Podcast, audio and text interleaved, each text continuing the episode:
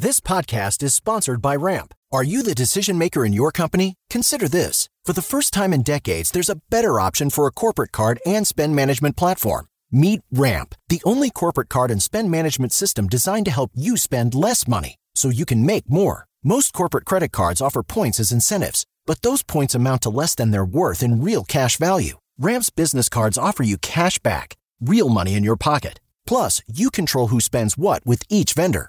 And Ramp software collects and verifies receipts automatically, which means you'll stop wasteful spending and close your books in hours instead of days. Businesses that use Ramp add up to 5% to their bottom line the first year. If you're a decision maker, adding Ramp could be one of the best decisions you've ever made. And now get $250 when you join Ramp for free. Just go to ramp.com slash easy. Ramp.com slash easy. R-A-M-P dot com slash easy. Cards issued by Sutton Bank and Celtic Bank members FDIC terms and conditions apply.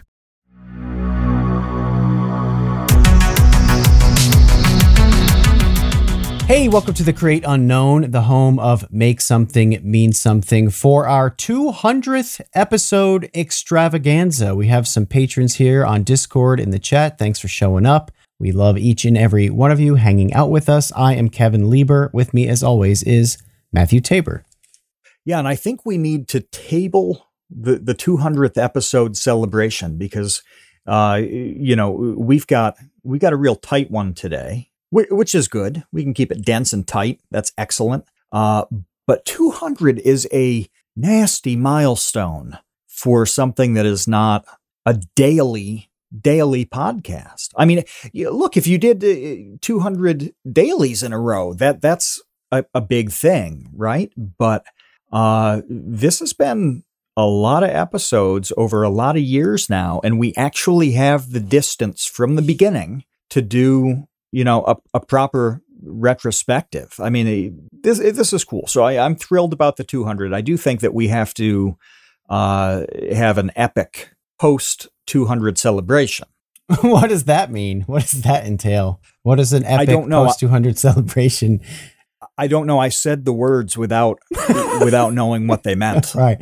Yeah. I mean, uh, uh to me, that sounds like you're going to drink some uh, white birch root beer and chop some trees ah. down. You know, I will have some hot dogs, maybe uh, like a high level peanut butter sandwich. That sounds like how we Bobby party. Duke carving that that hot that wiener chain, you know, like a linked chain out of hot dogs. of course I did. Yeah, yeah. yeah. That yeah. was art. Yeah. I loved it. It was beautiful. But on white on white birch beer, I I, I want to tell you I'm I'm stockpiling that right now. I'm not consuming it because I have a fitness goal and and I'm not uh I'm not drinking any of the good stuff until I reach that fitness goal.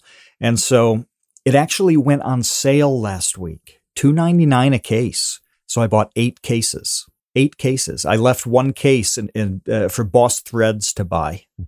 Uh, if he if he went into the grocery store, but but yeah. So I currently have eleven cases that are in neatly packed storage, eh, just waiting for me to attain the body that that uh, nature commands me to attain, and then just undo all that progress with like a gluttonous white birch beer um, it's zero calories. Oh, okay. Well, then it's diet. Then why oh, yeah, is I it only in, drink diet? Why does it interfere with your fitness goals then? It doesn't interfere. It just has to be, you know, it has to be the carrot as oh. I self-flagellate with the stick.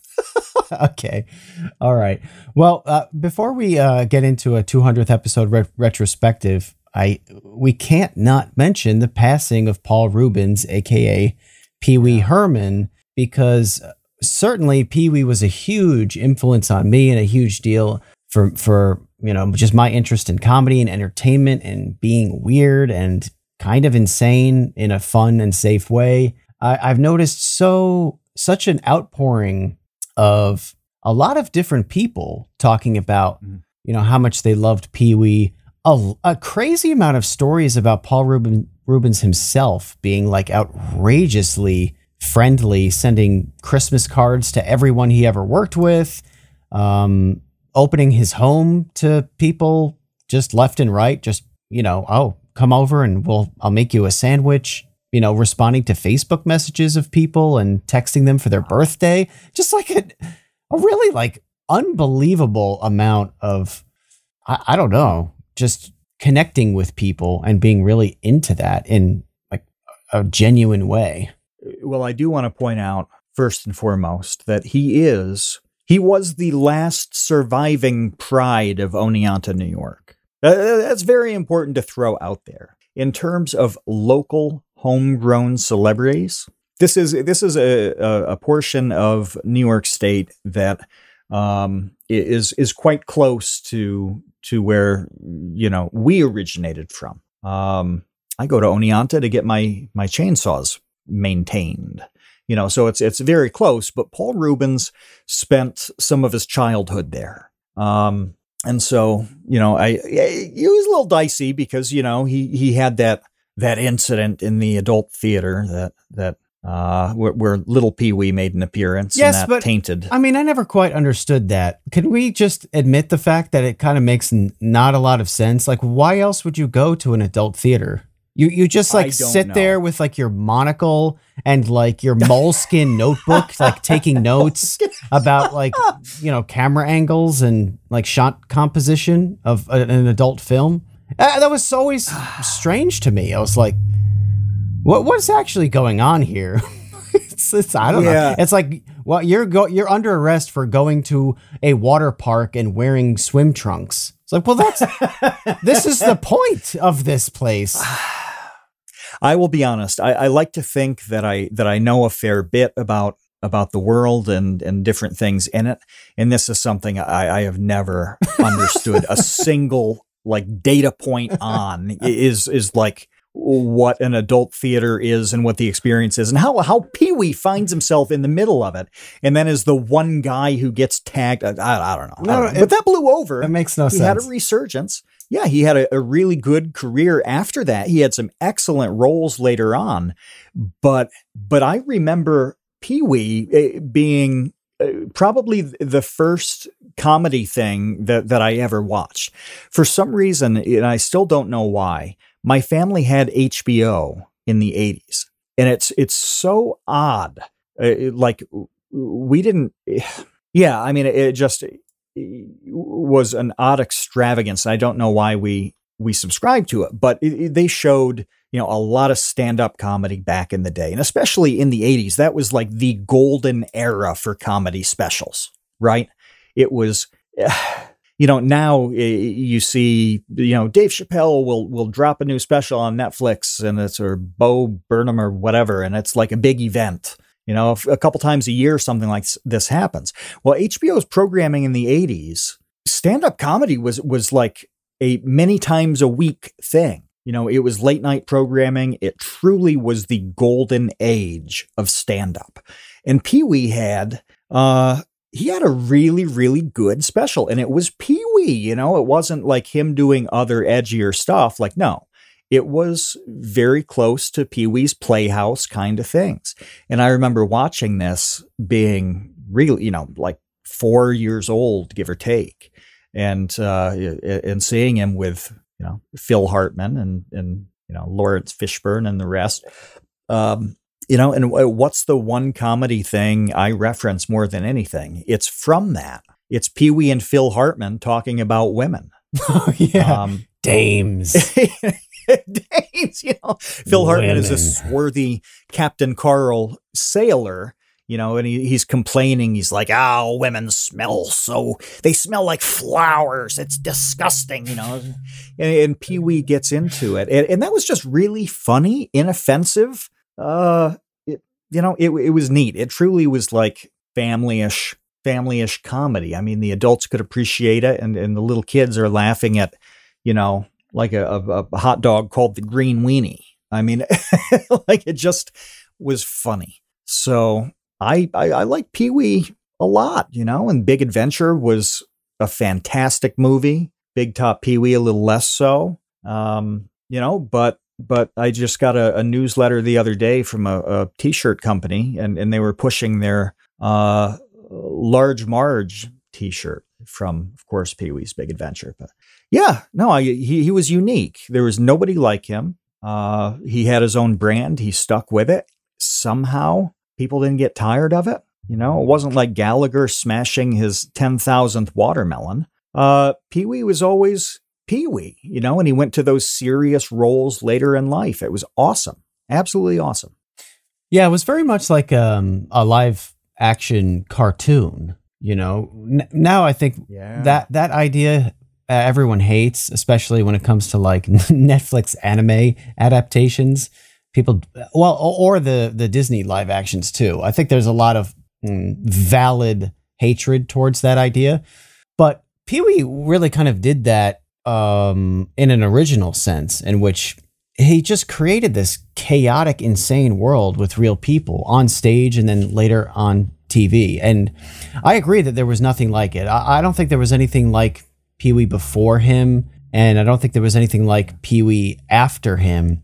And um, you know, for my own part, the stuff I was doing before Vsauce was really just a terrible Pee Wee impersonation. You know, Jerry Bloop and like Huh. you know, just creating like a silly, childlike world, like surreal world. That was that was Pee Wee. I mean, it really, it really, really was. So, I, I, I was, he was the original man child, wasn't he? yeah, yeah. I mean, that's what Pee Wee is. He's a man wow. child. That's what the character is. Yeah. Yeah, he's like a little. I hadn't kid. thought of that.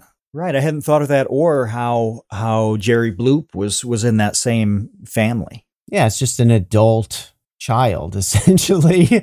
Uh, I mean, look at the you know Pee Wee's house and Pee Wee's Big Adventure. When we were kids, that was the coolest looking house ever. He had this ridiculously stupid Rube Goldberg machine just to make his breakfast, and then he doesn't even eat it. He just takes a single like tiny bite of like Mr. T cereal and then goes about his day his day.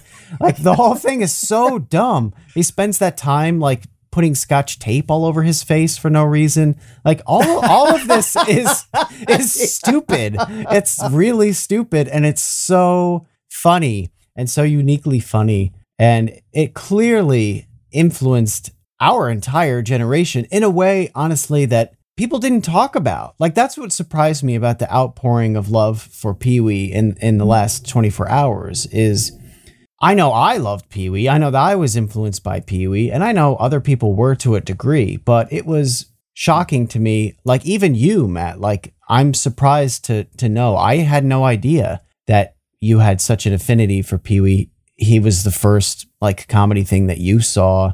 That's a big deal to me because you're someone who I have talked to about different comedy that you're just not interested in. You're like, yeah, I don't, I don't, I never watched that. Uh, not, No. you know, I don't care about The Simpsons. I don't care about this. I don't care about that. But Pee Wee struck a chord with you, and that's so unique. It did. Yeah, yeah, and it's but uh, what's really unique to to me is like I don't I don't remember a lot of things and it's been really interesting lately because I've been this sounds bizarre. I've been talking to people. Which is um talking to people about, you know, my past and childhood and this and that and stuff comes up and I'm like, "Oh, I haven't thought about that at all." And when eh, when I think of Pee Wee, the memory on it is extremely detailed and explicit. So it's not like it's not like uh, I just remember, you know, the the funny skit or, or whatever. It's like no, I remember distinctly sitting on the floor in in living room on a scratchy-ish old carpet with uh, in that living room. There's we called it the barn light, right? Like that was the, that's the style, but it was just a light in the center of the room. Uh, and there was the one light in the living room because we were uh, rural Americans in the 1980s. That means that you have two TVs. The one on the bottom is the old TV that stopped working a long time ago. And then the TV on top of it is the one that you now watch. yeah, the broken TV like- is a TV stand. Yeah, that's right. That's right. And and which you can't do that with flat screens, can you? Everybody's missing out. Uh, you know, I remember like the chunk chunk of of switching the dials to get to HBO. I remember how scratchy that carpet was and how inadequate the overhead light was, and and laughing at Pee Wee. You know, and I I remember uh, watching watching Hee Haw as well. You know, that was the other uh, bit of bit of comedy. If you don't know Hee Haw, it is like Saturday Night Live for I don't know how to describe this. For, for people who like country music. old time goofy country music, uh, stupid jokes like like puns and yeah, yeah, but wholesome stuff with very good music and and you know guests each week. So anyway, it was it was that kind of thing, and uh, I, I just remember that very very distinctly, the whole scene, and that doesn't really happen for me. Um, I, I don't think in terms that are that detailed, and I don't really have have uh, full on memories like that. But oddly, I do with Pee Wee. You know, I remember my brothers laughing at at the green weenie. I remember uh, him reading, you know, the fake letters from children that that he got, and and one uh, saying like uh, from some kid named Shlomo. And it's like I'm in I'm in Israel and I'm nine years old and I've already been in the army for three years. that was that was really funny then, and then as I got older and understood why that joke was really funny. I'm like, okay, 10, 15 years later, this is 10 times better than it was. Uh, so yeah, Pee Wee had a hold on me. I don't quite know why, but I'm I'm very happy that it happened. Yeah, and, and one last thing I would say about Pee Wee, because you know, a couple of weeks ago we talked about that. Um, was it Mark Manson video where he's yeah. de- uh, describing yep. like if you want to be more successful than 99% of people well then you need to do what 99% of people will not do like you need to think about doing something extremely different to stand out what yeah. what better example of that is there than pee-wee herman and pee-wee's playhouse like all of that was so freaking weird where you have like a talking like everything was anthropomorphic by the way in his house he had like a talking chair. Cherry. Cherry. There was yeah. like the windows were alive. There was like a pterodactyl. He had that robot. There was like the word of the day where everyone would just scream really annoyingly if you said the word of the day. He had a he had a genie that was just a head in a box. Jambi. yeah. Yeah. Mecca Lecca High, Mecca Jaime Hole or whatever. How none of it made any sense. Is it?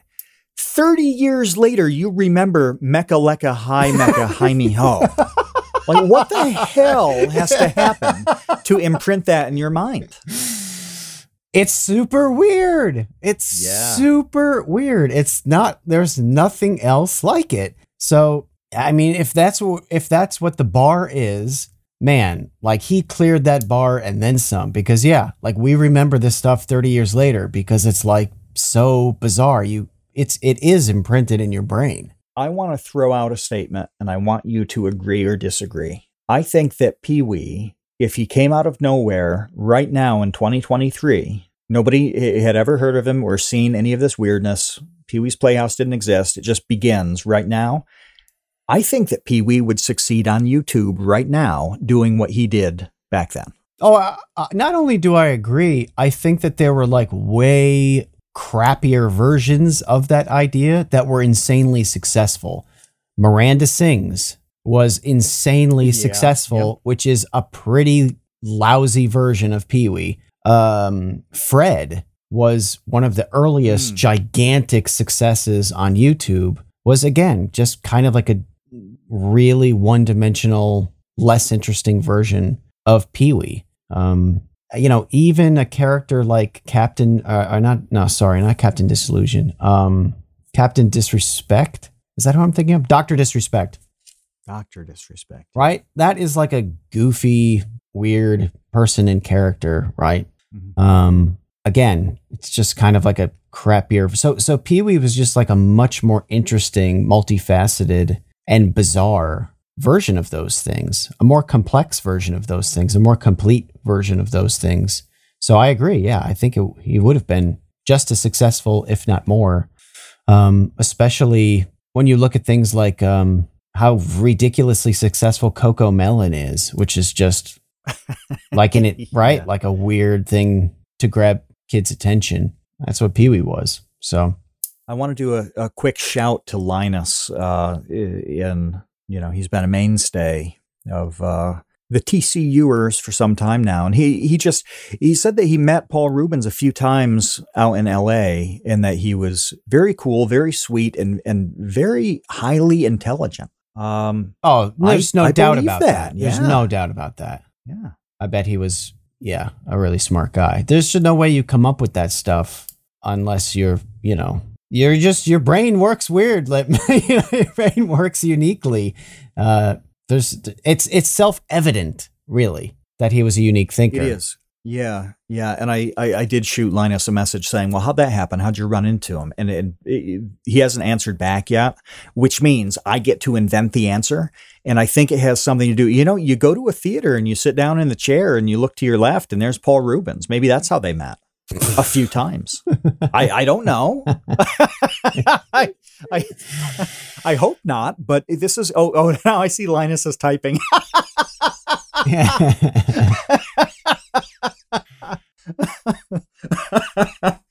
Uh, well, we're losing him, aren't we? I mean, uh, uh, he was 70, which I didn't quite realize, but yeah, you know, this is, this is the March. Um, you know, we are hitting that, that streak of, uh, oh, he said, Linus said it had to do with the Joan Rivers show. Um, so yeah, I must have been working around that in some way.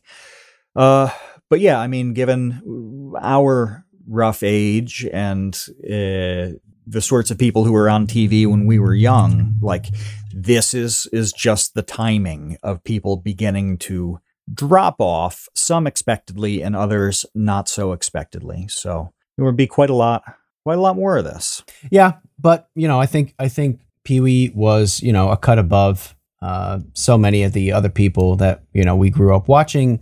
And just the last thing on this, you know, we talk about make something mean something for this podcast. I mean, who exemplified that more than Paul Reubens? Because here we are talking about it. My timeline is just full of people telling stories about how much that character and just him as a person meant to them. It's like, guys, Yeah. you know, this is what makes something mean something is all about. Uh, he nailed it for sure. And you, you can't really do it much better than he did. So, uh, yeah, I mean, we're, we're grateful and honestly have lived better lives because of the, his contributions to the world. And, um, you know, they won't be forgotten, certainly by us.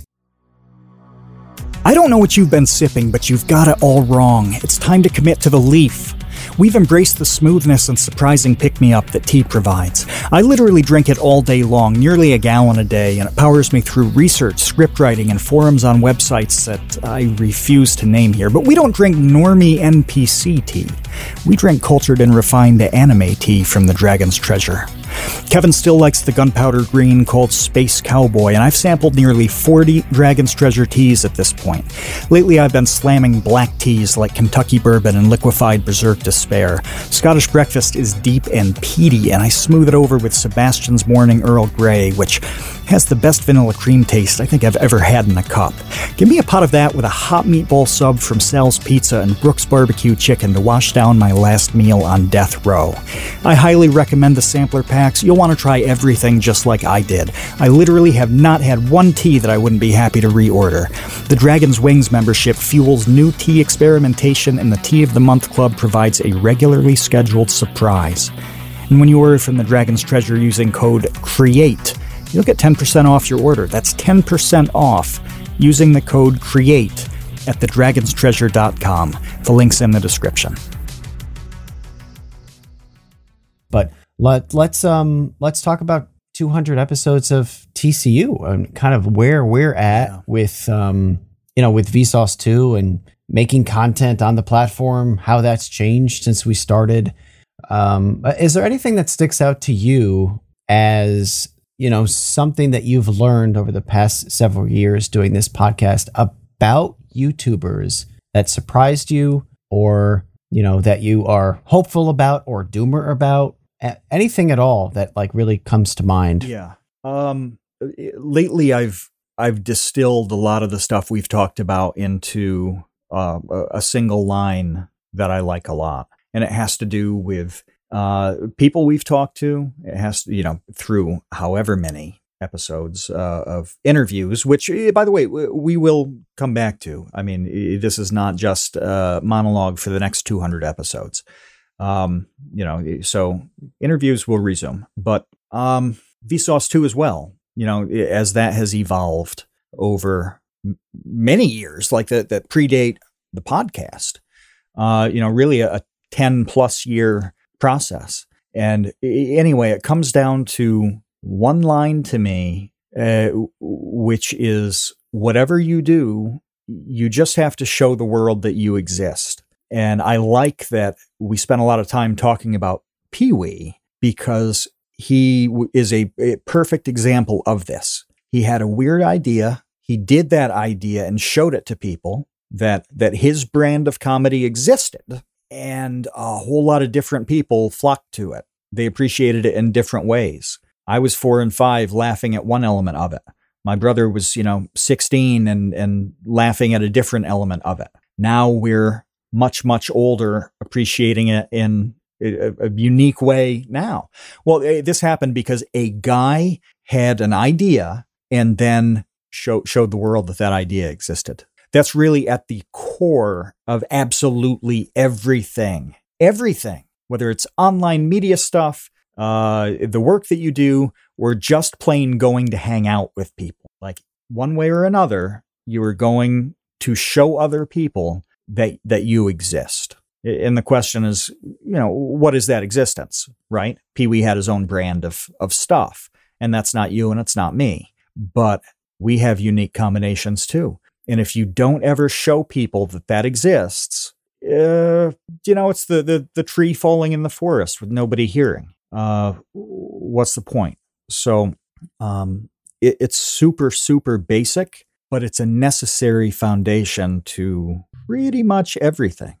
And that's how I feel after all these episodes is that we have put together a show and shown people that we exist. You and I are very different. We've talked about that a lot of times and how, how those differences fit together to make something else unique, uh, which is in this latest video, this psychopaths video. It's a really good example of um, you know, things that I brought to the video, things that you brought to the video, and the product is something that neither of us could have done separately.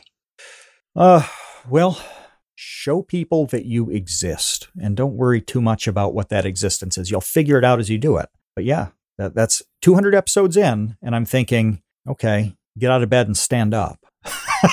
you know, it's like, it's a crazy reduction, but it's actually really important, and fewer and fewer people are doing this. Yeah, that that mm, that's kind of something that I've been thinking about lately too. That has surprised me, and I think that there, you know, are, are a ton of reasons for that. I think we can dedicate a whole different podcast about some of at least my thoughts about that. Um, mm-hmm. Specifically, I'm talking about how um, I thought that by now there would be like a ton of people making a ton of great content, and I don't feel like that's the case. I feel like it's still like a very, very, very, very, very small amount of people uh, making great stuff and a huge amount of people just consuming it. Now, yeah. that will always be the case. I think it'll always be that that imbalance will always exist. It'll always be, you know, probably 99% of people consume things and 1% of them make them. Mm-hmm. Um, but I will say that I, that I think that that imbalance has gotten greater um, in recent years for again a variety of reasons that we could probably go into in a different episode. But um, but having said that, I think that your suggestion and like really baseline distillation of the idea of just kind of get out of get get out of bed, stand up, and put something out there is more appropriate, I think, now than ever because for a lot of reasons, it's really easy to just not do that it's kind of fun and easy, well, way easier to just not do that. It's like, well, I could do that and I could get ridiculed. I could fail. I could look stupid. You know, you start running down this reasons, this cons column of reasons not to do that. And the pros column is often pretty nebulous. Um, it's pretty conceptual. And I think that you and I have tried our best, especially in recent podcasts, to concretize a little bit of the pros, but at the end of the day, yeah, it, it ends up being like a little intangible. Mm-hmm. Um, but meanwhile, we can all look around and we can point to people like Pee Wee and say, well, that's tangible. Everyone loves this guy. And it's because of him putting himself out there, you know, the collaborations that he had with other people. I mean, you talk about our collaborations on Vsauce 2.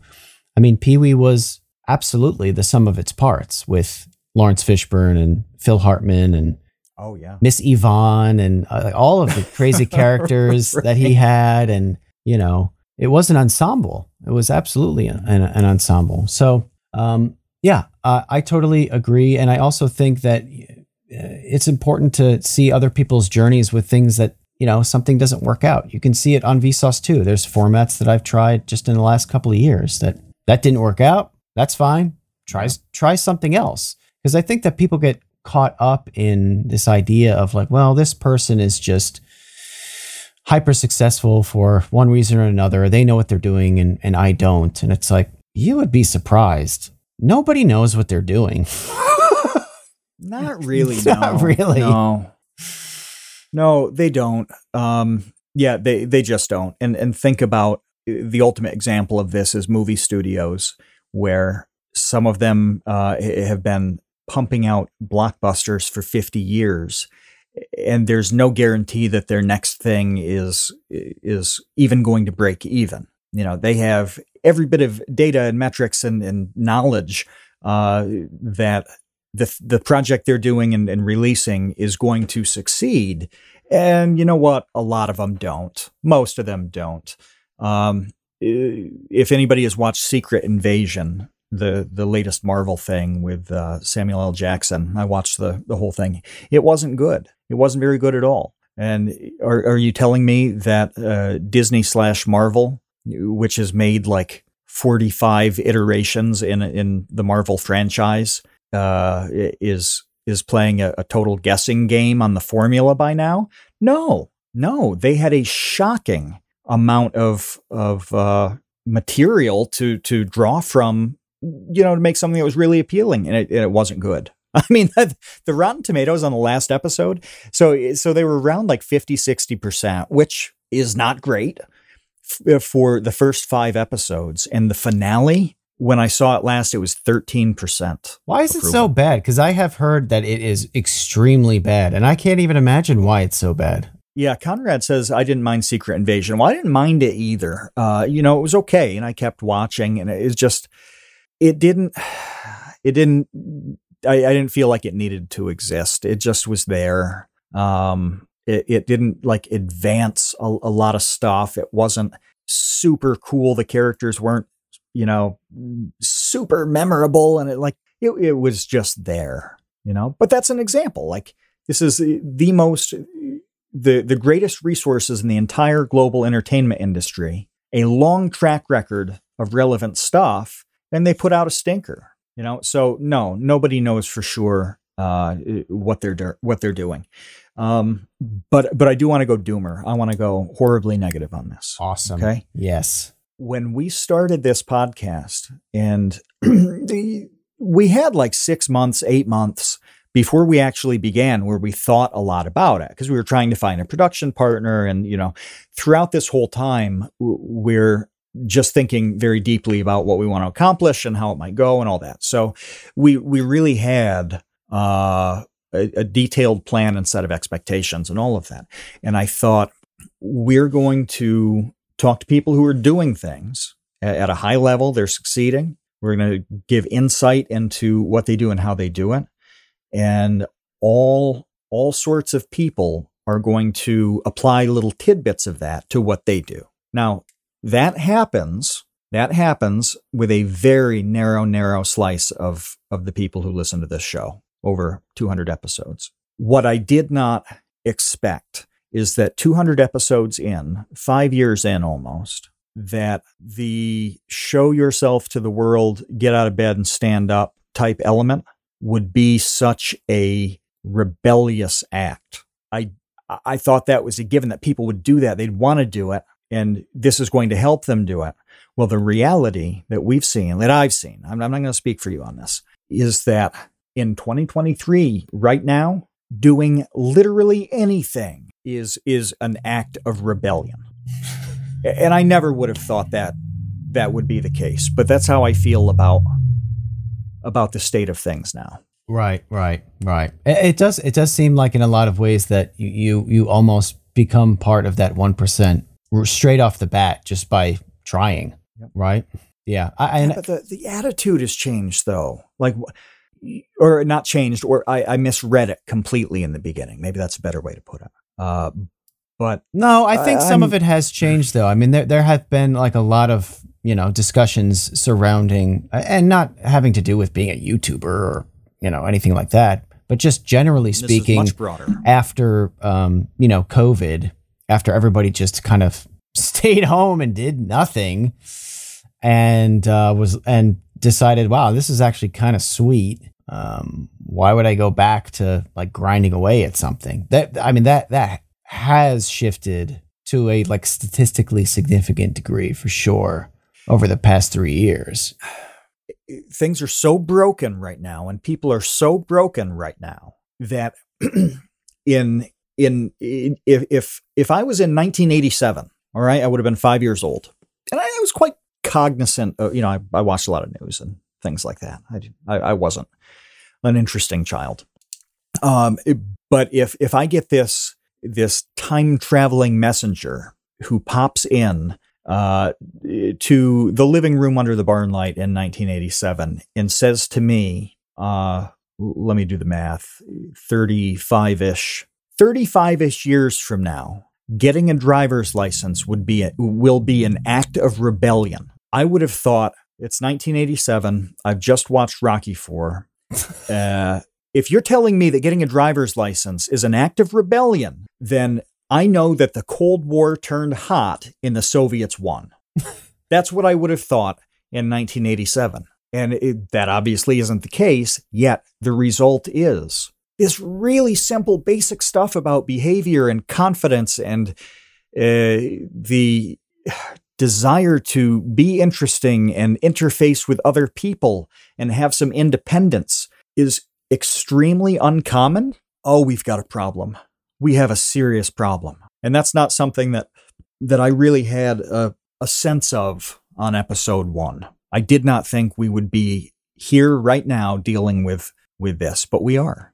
Yeah, yeah, we are, and, and I do actually want to tackle that um, in a different episode um, because uh, I don't know. I think that there are a lot of reasons for that, and I don't know how we changed that. It just kind of uh, is a problem that is growing for sure. But in in the meantime, just to get back to like creators and stuff, um, there there are some people that you know I would I would shout out for. There are some people that we've talked to that have phased out in a lot of ways. Um, there are others that have grown. Meat Canyon is one who I think is doing incredible things these days. I got I got my trading cards in the mail yesterday. Oh, really? Sweet. Yeah, I, I haven't opened it because I want to do it. Uh, I want to do that on stream. I want to open them on on stream. But they arrived yesterday, and I'm pumped. Okay. Yeah, like Meat Canyon is someone I would I would look to as sort of like a beacon of someone who's doing things like that are really cool and really unique and just a lot of it basically, you know. Um obviously, you know, he started by doing these cartoons, which he's still doing of sort of grotesque pop culture parodies. You know, I know that his Steve Harvey one is doing really well right now. Uh, like Steve Harvey's like thousand yard stare or whatever the whatever the premise is. Um, but he's doing so much other stuff with uh, is Melvin the name of his, his like gr- grotesque little gremlin esque God. character. He's got a, They're cou- all just horrible. a couple of episodes in now. So he's doing a bunch of merch for that, and then the trading cards and like He's doing apparel stuff. Just just doing really fun things. And um, it's really great to see. So yeah i think as doomer as we can be about a lot of stuff it's really important to also point out someone like meat canyon who is doing really fun things. yeah doing really fun stuff. Um, He exists, and he's showing everybody that he exists. yeah and is working with other people and you know obviously it takes a lot to make those cartoons. So he has a whole team of people that he collaborates with. And so he's a you know a great example of of that as well of finding other people and putting them to work.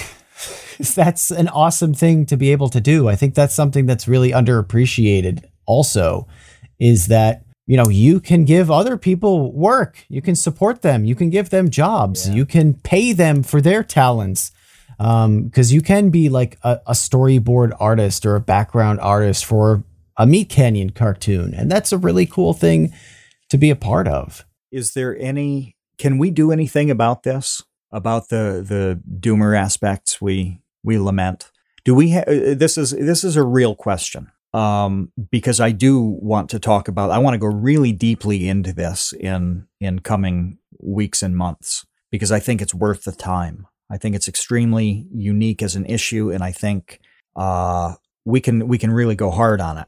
Um, but uh, are we just going to be analyzing here, or is there any hope that we can do something of value to snap people out of this? It's a, I am on the fence with this. I don't know. That's why I'm asking you. Yeah, yeah. No, I think being on the fence with it is is is appropriate because I, I do see it both ways. And in one on one hand, I think there is a great deal of power in encouragement, especially for probably the type of people who even listen to this podcast to begin with, because um, I just think a lot of people aren't really they're too atomized in, in, to to even begin to get like the proper level of encouragement from someone else to say, "Hey, like you should do a thing." you know, because mm-hmm. we have this really generic milk toast like, "Oh, just be whatever you want to be" sort of thing. I mean, I know that you and I grew up with, and I'm sure that it's even more so the case now where it's like, "Oh, just be sort of whatever you want to be." But but I don't I don't think that's helpful. And I don't think that that's it's not enough. It is not enough. It's not specific enough. It's too generic. It's like, well, I don't know what I want to be. You know, you got to start somewhere. Yeah, yeah, I don't know now. So I don't know. I think that there's a paradox here between people who want to be super encouraging, but they're doing it in a way that's t- way too generic to be helpful. So I think that we could actually be encouraging and helpful in specific areas uh, that might actually be useful. Um, I hope so because I'm seeing a lot of wasted talent. Right. I, I'm seeing so many people with so much potential and they don't do anything. They don't do anything. Uh, some most of the time they they stop themselves, uh, or they're just unwilling to make the trade. That irrational, horribly irrational trade of putting a ton of time and effort into something when it's actually amazing to sit there and consume. You know, as you were describing that earlier, I was thinking right now there is an endless, like as far as you can see, an endless buffet of food. And it's incredible. Anything you want to eat is there. How many people think, you know, instead of just running down the 10,000 food offerings here and, and eating hour after hour exactly what I want and loving it, I'm actually going to forego that so that I can I can go cook something. Not even, not even. Uh, so I can go plant some seeds in the backyard right. and like laboriously grow a tomato plant. Yeah, exactly. Yeah. Like that trade-off makes no sense. And that and that was going to be my other side of this fence sitting where it's like not for nothing, but pretty much everyone that we've talked to in this podcast has had some kind of like obsessive personality disorder yeah. and like workaholic disorder mm-hmm. that you can't make up. Like, I, I don't know how to encourage someone into being like irrationally working on a project seven days a week. I, I don't know that that's possible. I think that that might be like you got it or you don't sort of thing.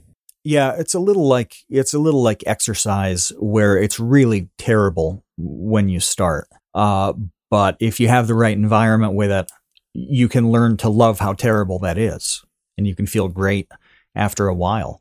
You know, and this works. This works the same way. You know, it, it is great that that you and I are not working alone on anything because you have to provide that perspective and fuel for yourself if you are working alone. And, and we know that almost every creative is a total loner with it. That's a tough, tough task to do anything and then also have the distance from yourself eh, to take stock of an irrational thing and then convince yourself that it's actually really good. you know, so, sorry about what you see on paper, but no, no, no. I, I promise this.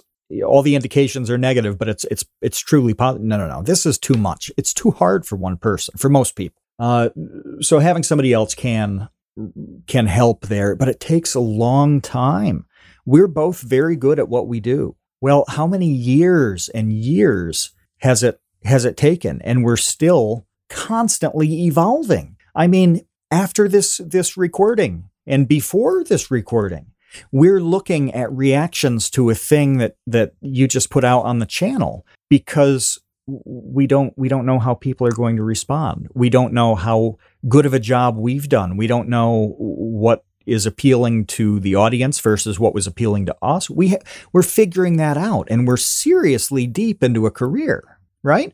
So this is very difficult stuff. Um, but man, if you don't if you don't, you know, kind of creatively get out of bed, in some cases it is quite literally getting out of bed for some people, but getting out of bed creatively and just beginning to do something. Uh can we can we encourage that and make that happen? I don't know. And I just never thought we would be in this position. It never occurred to me.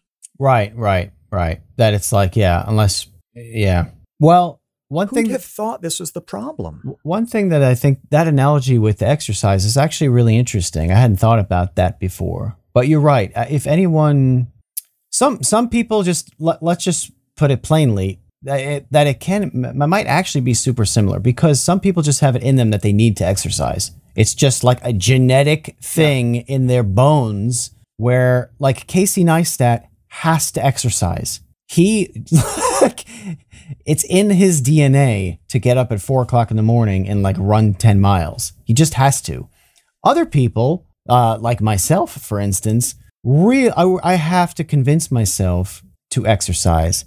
And the thing about exercise is, yeah, it sucks really, really, really bad for a long time until you get to a point where it kind of starts to feel pretty good. Like you start feeling better about yourself, about your physical condition. Oh, yeah. To the point where you're like, I don't want to go back. Like, I have to keep doing this because I know what I felt like before. I know what I feel like now, and I don't want to go back. But it's kind of a steep learning curve to get there. And perhaps sort of getting into like the creative uh, weightlifting is similar for a lot of people, where yes, some people, like myself, creatively, I'm like a Casey Neistat. Like my brain wants to make stuff and I have to just do that. It's just in my bones. Okay.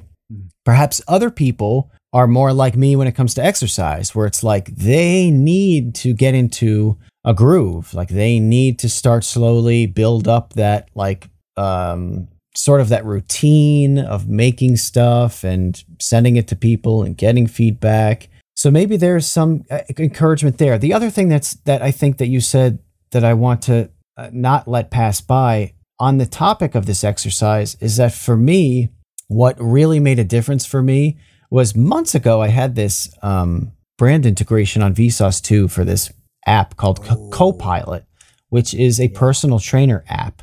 So the whole po- purpose of that app is that there is a human being on the other side of the app who's going to check in with you if you didn't do your exercises. Which, believe me, I don't I, things come up, life happens, I skip a day, and the next day I get a message from Mike saying, "Hey, let's make up that that make make up that workout today." And I'm like, "Ah, uh, okay. I yes. there there's there's someone else, you know, keeping tabs on me." And I want to say that I think that that can be helpful on the creative side where thousand percent. Like you and I are keeping tabs on each other. Like, where's the next thing? Where where are you at with it? Where's your you know where's your th- thought process on it? Like, what progress can we make today?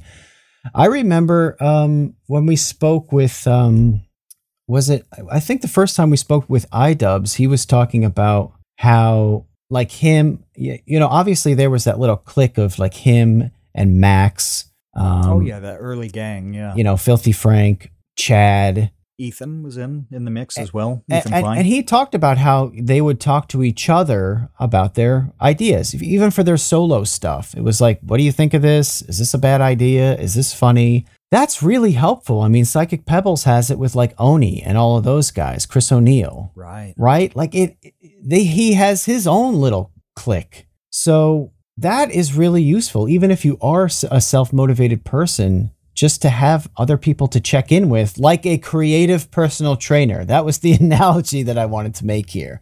Oh, that's good. It's like That's a good. creativity personal trainer to say, like, hey, what are you working on? How's it going? You know, what's the status of it? It is really hard, and you have said this a lot, to just make up all the rules by yourself every day. You just hmm. can't do that long term, really. It is like a tiny, tiny fraction of a fraction of a fraction of like a crazy person who can thrive in that environment. The rest of us cannot. So don't assume that you can. No, no. I think that I think that uh, we we really need to go back to basics and almost pre-basics on this stuff. Uh, APM, who's who's been a mainstay uh, for some time in the community, uh, it just says something about you know wanting to start exercising regularly because um, you know the damage it does w- when you're not active. And as you're talking, Kevin, about all of this stuff, I I, I need people to believe what I'm about to say. The number one most important thing in uh, for work for me, whether it is Vsauce 2, Create Unknown, uh, uh, work with uh, Foundation for Economic Education, all these things, the most important part for me has been eating, sleeping, and being physically active. Has nothing to do with any of the content. I get twice as many hours out of the day now as I did when I was at my lowest physical point. So n- nothing has has changed. I didn't take a course on anything that gave me a new skill. It's no, I unlocked the time that was there, latent time and energy to do the things that are me. To go back to that first point, to show the world that I exist. I am able to do that pretty much twice as much now as a few years ago. That stuff matters. It has nothing to do with anything we've talked about on this show. It's like, no, you you create the conditions to do all the things we've talked about on on 200 episodes. You know, it it, it doesn't seem like it matters that much. It matters. It matters. And you know, I'm not going to call anybody out on this, but everybody listening right now knows some long-standing creators who they have seen decline as people. They have declined physically, they've deca- declined with mental health compared to who they were at the beginning. Other people have really embraced it and uh, evolved because of it. Now, I know that Ian iDubbbz, his evolution ha- has been extremely controversial. Much of his original audience does not support where he's at now. However, that dude's in amazing shape compared to the string bean goofball he was back in the day.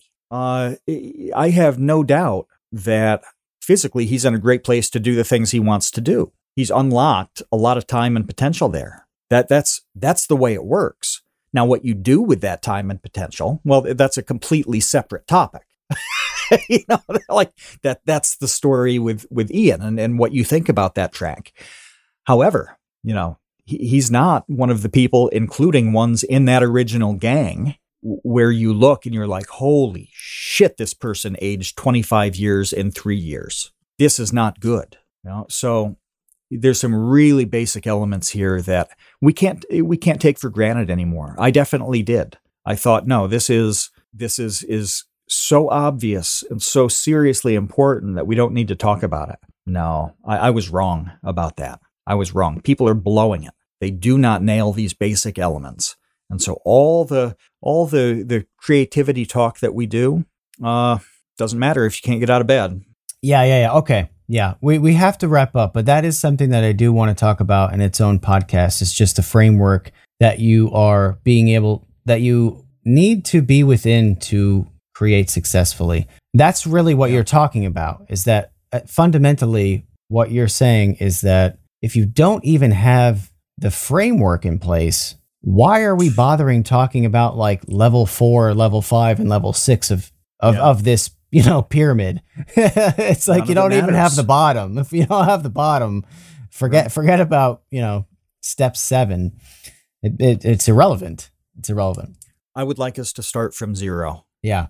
going forward. I, I really would. I think it's important, and I, I think few people have been honest about what that entails. Right. Okay. All right. Well, uh, yeah, you guys can look forward to us uh, starting from scratch on this uh, podcast. What we talk about, um, you know, the conditions for success, and uh, you know what place to even begin um, thinking about that. Because yeah, a lot of the time that we've spent on this podcast really has been talking about things at like step seven, and uh, that doesn't mean a whole lot when you are stuck at step zero. So we'll go back to step zero on this. We'll be back next week. Um, thank you to all of our patrons for hanging out. Lovely seeing your faces. This is a Patreon supported podcast. So your support makes this podcast happen. If you want to join the Patreon, go to patreon.com slash the create unknown. And we really do appreciate each and every one of our patrons. Thank you for making this podcast happen. We'll be back next week. Until then, see you, Space Cowboys. Thanks for listening to The Create Unknown. We make this show with the support of our patrons. 100% of that goes directly to keeping episodes going every week, and the recent support has been amazing. Sid Poke, NRM, Venture Addicts, Weezer Good, you all really do make this show happen. Thank you to the Tots and Dumpster crew, old and new, who save tiny little lives every month. Thank you to our grizzled, battle hardened child infantry Clemente de los Santos, Dan Latch, Demetrius Andrews, Erica Farrakhan, Jen Mefasanti, Kevin Menard, Mikhail Steinke, Monahim, Natsu, Penny Peddler, Risebread, Ryan Kinder, Samuel Manser, Sean S., Sean Malone, and Tom Vidioger. And a tremendous shout out to our elite baby gang commanders Atrocious Guff, Kat, Dojangles, Graham Robertson, James Gallagher, Jeff Davis, Orange Vanilla Coke, Patrick Pister, TCU's personal pilot, Andy, Ryan Carroll, Baseweight Vinthos, Yeetus Deletus, Jonas Walter, Nathan Robinson, Chelxies, and of course, Trevstead. You are the elite. Thank you as well to our indentured servants, producer editor Ben Webster, Minecraft mogul Laterman, Discord kitten wrangler Conrad, and producer emeritus Dan Yoshua. Thanks to Baseweight for use of Created in the Unknown for the opening theme. Thanks to Electro Voice for giving us mics to sound good on top of it. And a special thanks to MAINGEAR for powering all of our PC endeavors. The Create Unknown is an unknown media production in partnership with Studio 71.